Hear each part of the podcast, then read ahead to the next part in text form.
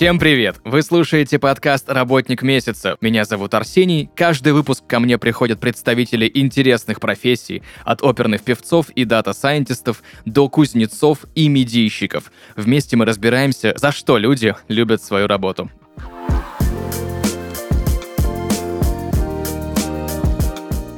Друзья, и сегодня в подкасте «Работник месяца» Марина Евстратова, педагогический дизайнер и руководитель тренингового центра для преподавателей Skyeng. Марина, привет. Привет. Честно тебе признаюсь, перед тем, как мы решили записывать с тобой выпуск, да, перед тем, как мы договорились, я впервые в жизни столкнулся с термином педагогический дизайнер. Поэтому давай разбираться, кто такой педагогический дизайнер и чем он занимается. А, педагогический дизайнер. На самом деле очень многие люди задаются таким вопросом, кто же такой педагогический дизайнер, потому что обычно слово дизайнер вот в этом словосочетании вводит какой-то э, вводит людей в ступор, потому что дизайн обычно вот про что-то интерьер, архитектуру, чего-нибудь еще, а тут образование педагогический. А, вообще педагогический дизайнер это профессия, преимущественно развитая в сфере этеха, но в офлайн обучении тоже вполне себе. Все, что касается вот образования того, о чем я сегодня буду говорить, вполне э, применимо и к онлайну, и к офлайну.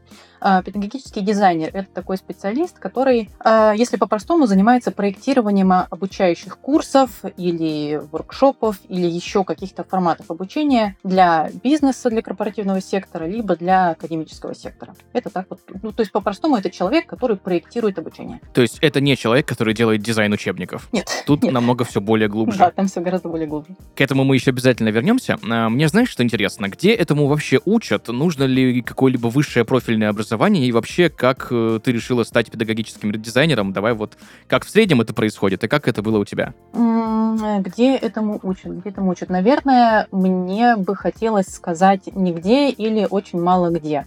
А, вообще, в целом, а, практически всему, что касается теха, на самом деле не учат в университетах вот в примечном понимании. То есть нельзя просто окончить школу и пойти учиться на продукт-менеджера, проект-менеджера, педагогического дизайнера, иллюстратора, еще там кого-нибудь, кто вот преимущественно в техе работает в современном, э, потому что все-таки это очень новые профессии, которые, бум на которые случился, ну вот буквально последние 3-4 года, может быть, 5 лет, э, и, ну, понятно, что сфера классического образования не успела под это все дело адаптироваться, и не факт, что вообще ей нужно под это дело адаптироваться, потому что не факт, что запрос на таких э, людей будет решаться именно классическим образованием.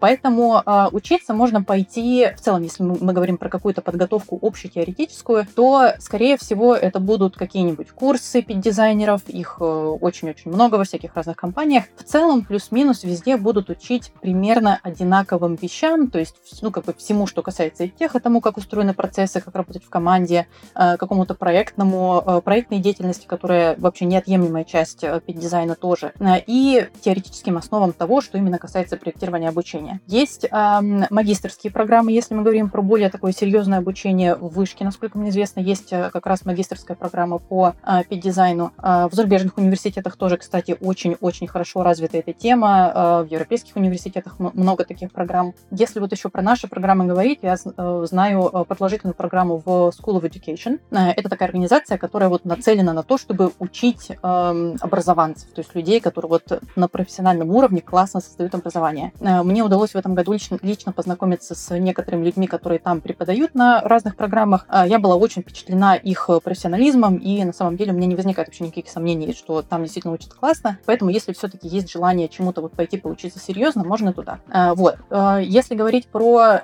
такое менее формальное обучение, про какую-то практику, вообще можно ли без обучения зайти в пид-дизайн, то да. И, наверное, вот это как раз моя история. Я на самом деле не планировала вообще никогда становиться пид-дизайнером, и вообще в образование мне самой никогда не хотелось входить, но как-то вот самостоятельно так получилось, случайно. Я начала с преподавания, я вообще преподаватель английского языка, начинала с репетиторства, а потом завертелась, закрутилась, я попала в Skyeng, и а, уже внутри компании мне удалось развиться до сначала э, эксперта, который обучает преподавателей в таких маленьких группках, немножко неформально. Потом мы оформили, э, создали тренинговый, э, тренинговый центр, и уже на таком профессиональном уровне классно обучали преподавателей. И потом я уже вот в последние несколько месяцев э, перешла в продукт менеджер, продукт менеджмент и уже именно с этой стороны развиваю обучение преподавателей. Поэтому это такая очень многогранная история, вот, которую, я уверена, мы раскроем еще в подкасте с разных сторон. Ты упомянула несколько раз термин EdTech, я так понимаю, это Education Technologies. Да. Угу, то есть образовательные технологии. Да.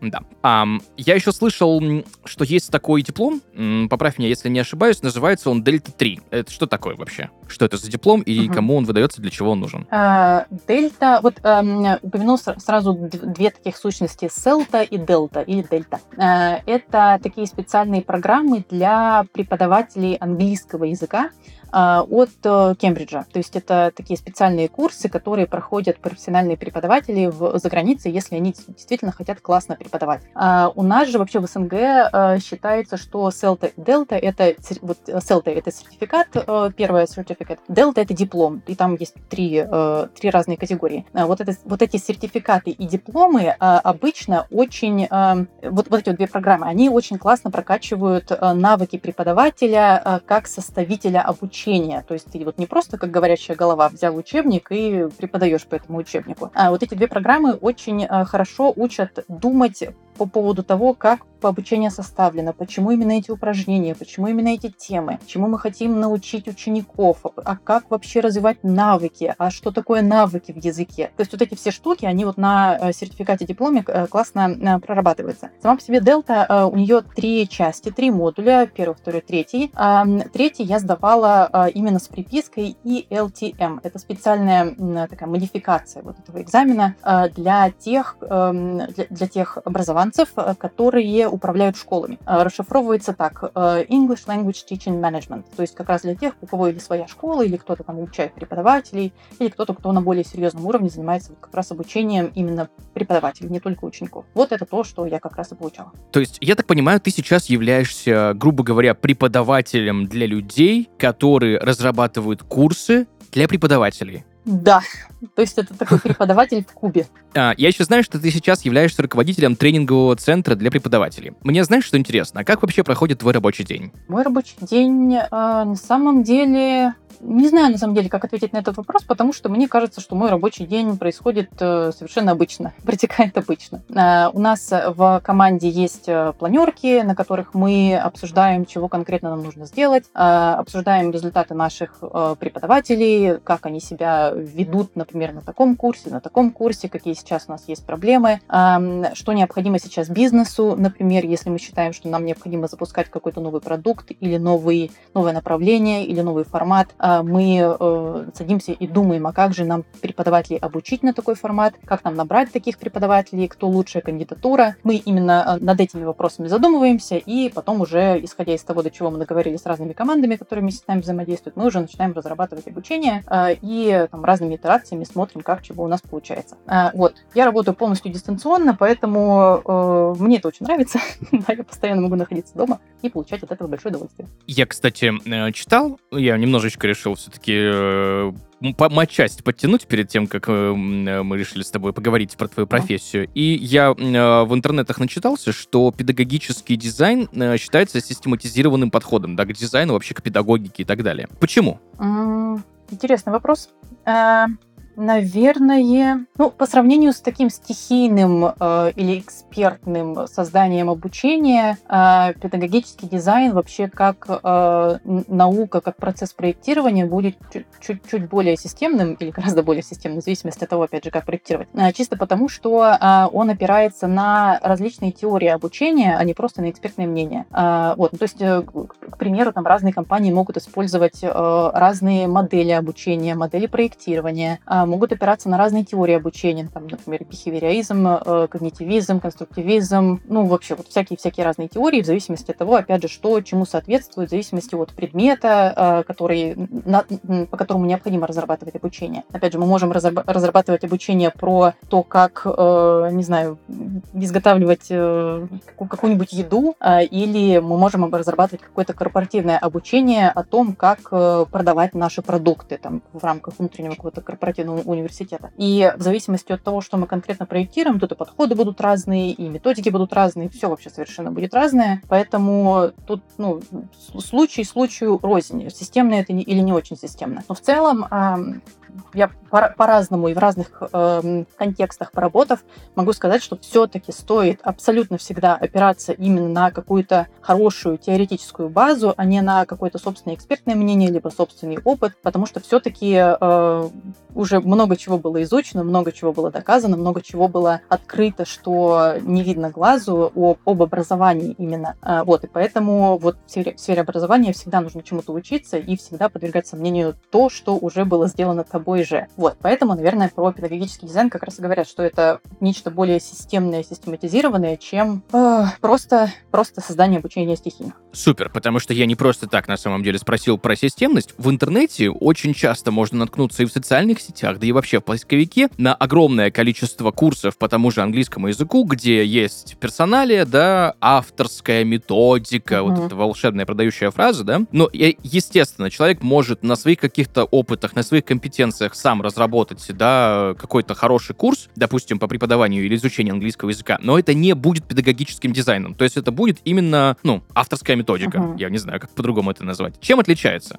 О, какой интересный вопрос. Мне прям нужна секунда для того, чтобы сформулировать ответ. Эм, наверное, я бы сказала, что в целом я очень скептически отношусь к различным авторским методикам. Для меня это как такое стоп-слово красный, красная тряпка, что-то подобное. Для меня вот это сразу такой ярлык, который говорит, ага, что-то тут попахивает чем-то не тем. Потому что э, поработав вообще в разных сферах, попытавшись пообучать преподавателей всякому разному, и не только преподавателей, но и учеников тоже, потому что мы вместе, например, с отделом контента э, делали разные всякие эксперименты по поводу того, как лучше учить учеников. И вместе и через изменение поведения привычное преподавателей мы смотрели, а вообще как это отражается на знаниях и умениях и навыках именно учеников. То есть у нас же не просто самоцельно учить преподавателей чему-нибудь, чего нам захочется. Нам нужно, чтобы это на учениках как-то классно отражалось. Э, поработав по-разному и в разных командах, я поняла, что не может один человек, не могут два человека, не могут три человека выдумать свою методику, прям вот методику э, такую всеобъемлющую. Э, это всегда нечто э, более сложное, гораздо более сложное, чем просто какие-то две-три техники, которые, или там два-три упражнения, которые ты можешь придумать, начать применять везде, вот во всех элементах твоего курса, например, и все, и все станет классно. Ну, так оно не работает. Поэтому,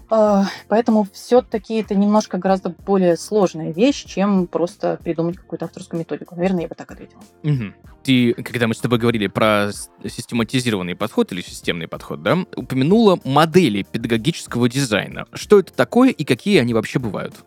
Здесь разделю вопрос на два. Э, вообще внутри педагогического дизайна выделяют модели обучения и модели проектирования обучения. Э, когда первый раз э, люди про это слышат, ну, начинают сразу мысли расплываться, потому что чего-то слишком много всяких различий, классификаций, что, о чем мы. Все слишком непонятно. Но если прям сильно по-простому, то модель обучения — это то, каким обучение видит ученик. То есть я ученица, примеру, я прихожу на курс, я вижу, что, ага, например, вот этот вот курс, он построен э, с точки зрения проектного обучения. То есть внутри этого курса мне необходимо будет делать кучу-кучу всяких разных проектов. С учениками объединяться в маленькие группки и вот там как-то придумывать чего-то, как-то, не знаю, ганты маленькие строить, планы какие-то делать и вот какие-то проекты э, делать. Также бывает обучение, к примеру, э, кейсовое, кейсовая методика или там кейсовый подход применяется. Это когда мы там садимся, смотрим на кейс какой-то компании, описание, например, какой-то компании, э, описание проблемы, с которой она сталкивается, нам необходимо решить, а что же конкретно вот тут нужно сделать, чтобы компания перестала испытывать проблемы, которые тут описывают. Это кейсовое обучение. Есть проблемно-ориентированное обучение, обучение от вызова, обучение, э, которое основано на искусстве, э, обучение через искусство или art-based education.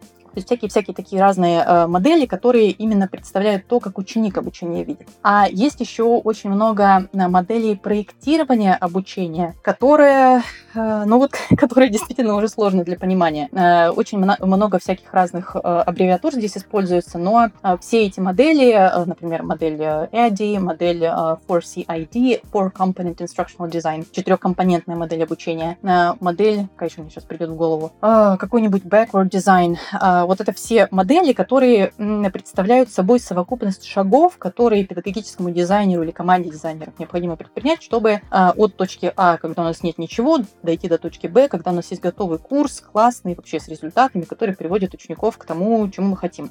Все эти модели проектирования обучения, они разные, в разной степени детализируют то, что нам необходимо сделать, но они практически всегда содержат одинаковые элементы. Нам нужно что-то придумать, нам нужно что-то эм, вот, вот это обкатать по нашу целевую аудиторию, понять вообще это целевой аудитории нужно, не нужно. И нам нужно сформировать какие-то э, финальные действия, финальные цели и понять вообще, какую ценность мы можем принести вот нашей целевой аудитории. А в некоторых э, моделях э, все эти шаги начинаются именно с изучения целевой аудитории. Например, если мы говорим про backward design или обратное, обратный педагогический дизайн, все начинается именно с цели. То есть мы сначала определяем вообще, чему мы хотим научить, а потом уже смотрим, кого, как, почему, зачем, какими путями. А, то есть вот эти все модели, они именно для педагогического дизайнера, для составителя обучения а, такую простраивают канву, по которой можно идти из точки А в точку Б. А то, как ученик видит обучение, это уже немножко про другое, это как раз то, что я вначале проговорил.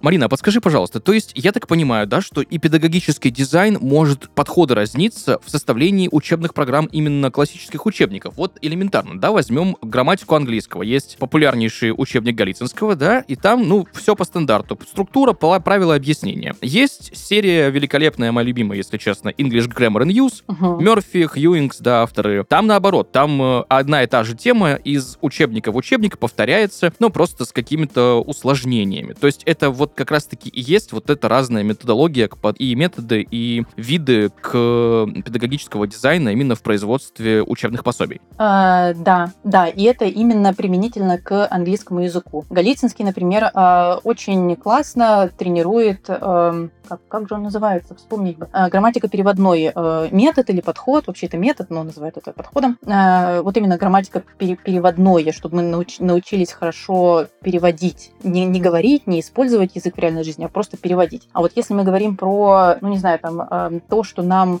необходимо использовать язык в реальной жизни, нам необходимо, не думая, не переводя ничего в голове, там вот эти вот все истории про то, что нужно научиться думать на английском. Э, мы хотим просто общаться и применять английский в реальной жизни, то тут необходима там коммуникативная методика или проектное обучение, или там еще чего-нибудь. То есть тут еще, исходя из целей, нам необходимо выбирать э, курс, который по, э, который соответствует той модели обучения, которая нас приведет вот именно к тем целям, которые мы хотим. Вот. А про модели проектирования обучения на самом деле человек никогда не узнает, как именно было спроектировано обучение, тот же самый учебник Голицынского, э, потому что мы все вот ученики или просто читатели вот этого учебника, которые не знаем, э, как конкретно его составляли. Он мог быть составлен, ну, там, условно, по модели Эдди, он мог быть был составлен там по еще какой-то модели. Э, вот это будет знать только тот педагогический дизайнер, вот тот, именно тот автор, который этот учебник составлял. Ты знаешь, я еще слышал такой интересный термин, если честно, ничего не понял. Давай разбираться. Uh-huh. Чем именно педагогический дизайн, да, отличается от вот этого термина, который звучит звучит как дизайн образовательного опыта.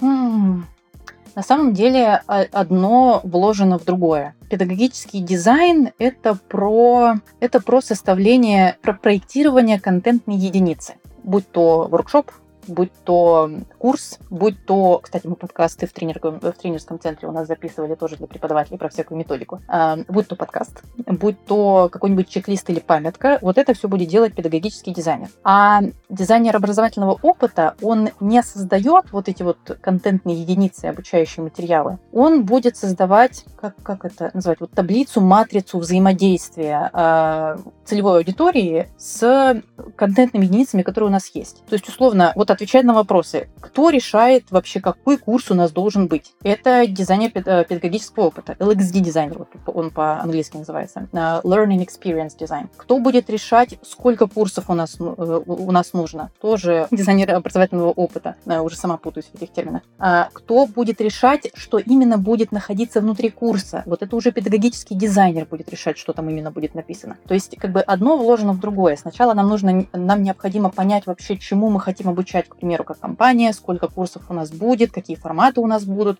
Вот эта задача немножко шире, чем педдизайн. А педдизайн уже про наполнение конкретной э, единицы вот обучающей.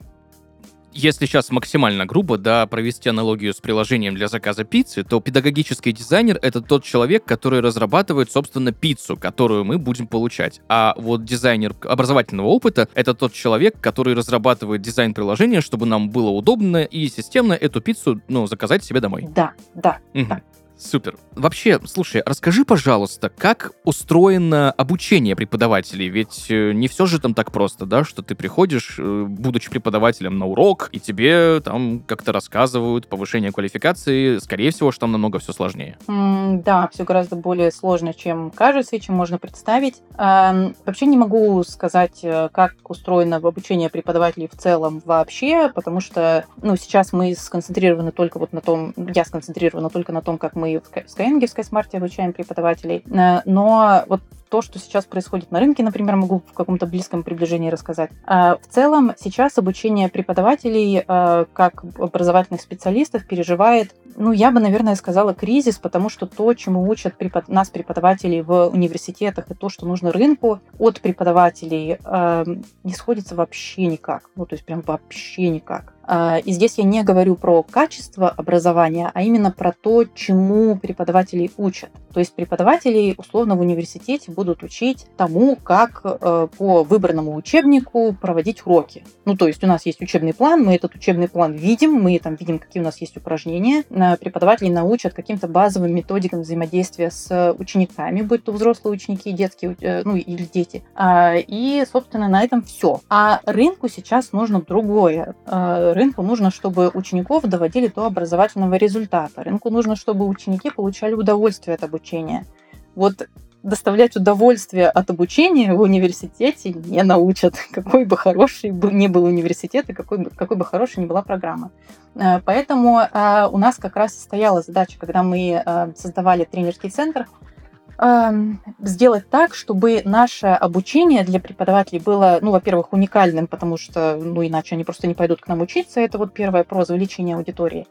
Все-таки это не какая-то обязаловка. Мы за то, чтобы обучение приносило удовольствие и, и для преподавателей, и для учеников, и там никаких э, вот, вот таких вот обязаловок мы никогда не вводили. Нам- вот нам хотелось, чтобы обучение было классное, было интересное, было эффективное, поэтому мы всегда измеряем эффективность обучения, проводим там всякие разные эксперименты, выбираем лучшие форматы. И э, да, нам все-таки необходимо, чтобы это обучение было не просто про то, ну, какие вот есть преподавательские навыки. Здравствуйте, вот есть вот такое, вот такое, вот такое. Нам оно не надо. Нам нужно, чтобы мы э, учеников доводили как раз до образовательного результата, чтобы ученики у когорты обученных преподавателей гораздо быстрее доходили до своих целей, чем у ученики у когорты необученных преподавателей. А, И поэтому мы вот здесь как раз и смотрим на то, как обучать э, наших э, любимых преподавателей. А, У нас есть тренерский центр, в котором реализуется э, очень много всяких разных форматов. У нас есть воркшопы для преподавателей, есть подкасты, есть курсы, есть встречи с наставниками. А, Отдельно у нас есть еще вебинары, у нас есть куча всякого раздаточного материала. В последнее время, а, вот последние буквально полгода, мы э, начали отходить от вот этого а, стандартного набора стандартных форматов и начали очень много экспериментировать с очень трендовой штукой, которая сейчас на рынок, э, ну, на рынок, в образование заходит. Это микрообучение, ми- микролернинг. То есть мы пытаемся встроить, э, ну, так как у нас высокотехнологичная такая платформа, которая от преподавателей на самом деле очень много чего требует в плане изучения. То есть у нас очень много всяких разных фич, очень много, там, не знаю, возможностей на платформе, этому всему нужно научиться правильно, в правильные моменты использовать.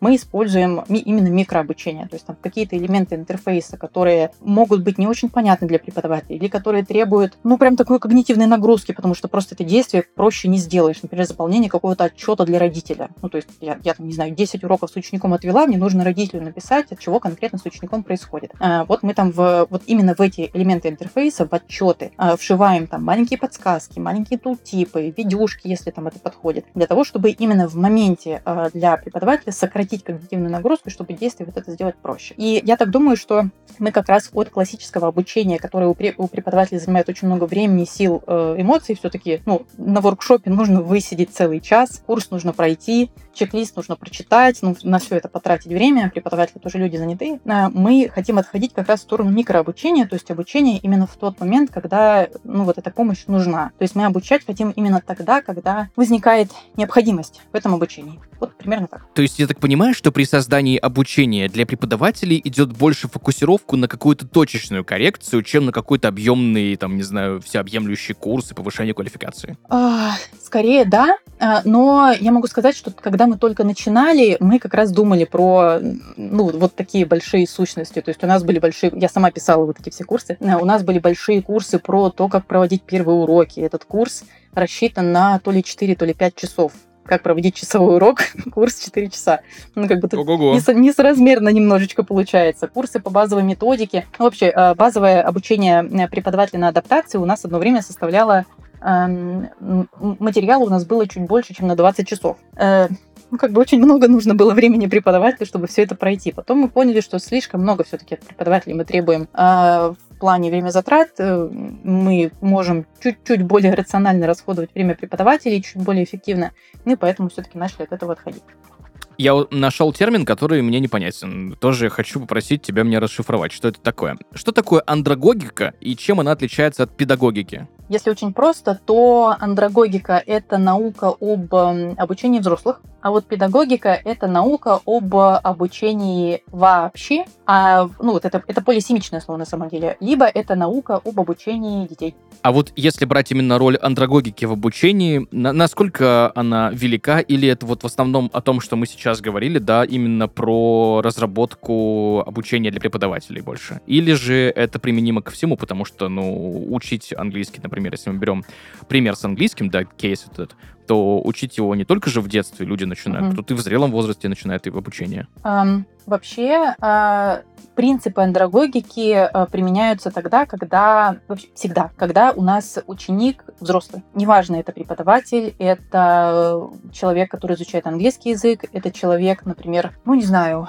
uh, руководитель своего бизнеса поехал на какой-нибудь курс для руководителей бизнеса, вот условно. Это, ну как бы, все, все вот такое обучение должно строиться на принципах андрогогики андрогогики, потому что андрогогика у нас про обучение взрослых, а взрослые учатся вообще совершенно не так, как дети, абсолютно не так. Э, то, как мы учились в школе, надо забыть как страшный сон и учиться по-другому. Э, вот, потому что в целом в андрогогике выделяются несколько таких базовых интересных принципов, которые совсем непонятны для тех, кто привык строить обучение вот чисто по привычным педагогическим принципам. Например, э, как бы андрогогика отменяет авторитеты в обучении. И это на самом деле на практике очень классно прекрасно видно. Условно, если мы говорим про ребенка, то мы с авторитетной позиции, с авторитетной роли, как вот я преподаватель, я носитель знаний, я могу, например, какому-нибудь десятилетнему ребенку чего-то его, в чем-то его убедить, э, наставление какое-то дать, э, ну, ну там что-то вот именно со своей авторитетной, авторитарной позиции, просто потому что ну, я старше, я умнее, у меня квалификации, и вот это вот все пошло-поехало. Э, главное тут просто границу не, не, не переходить, как бы вот здесь вот нужно вот это все профессионально выдерживать. А именно с точки зрения зрения вот этой,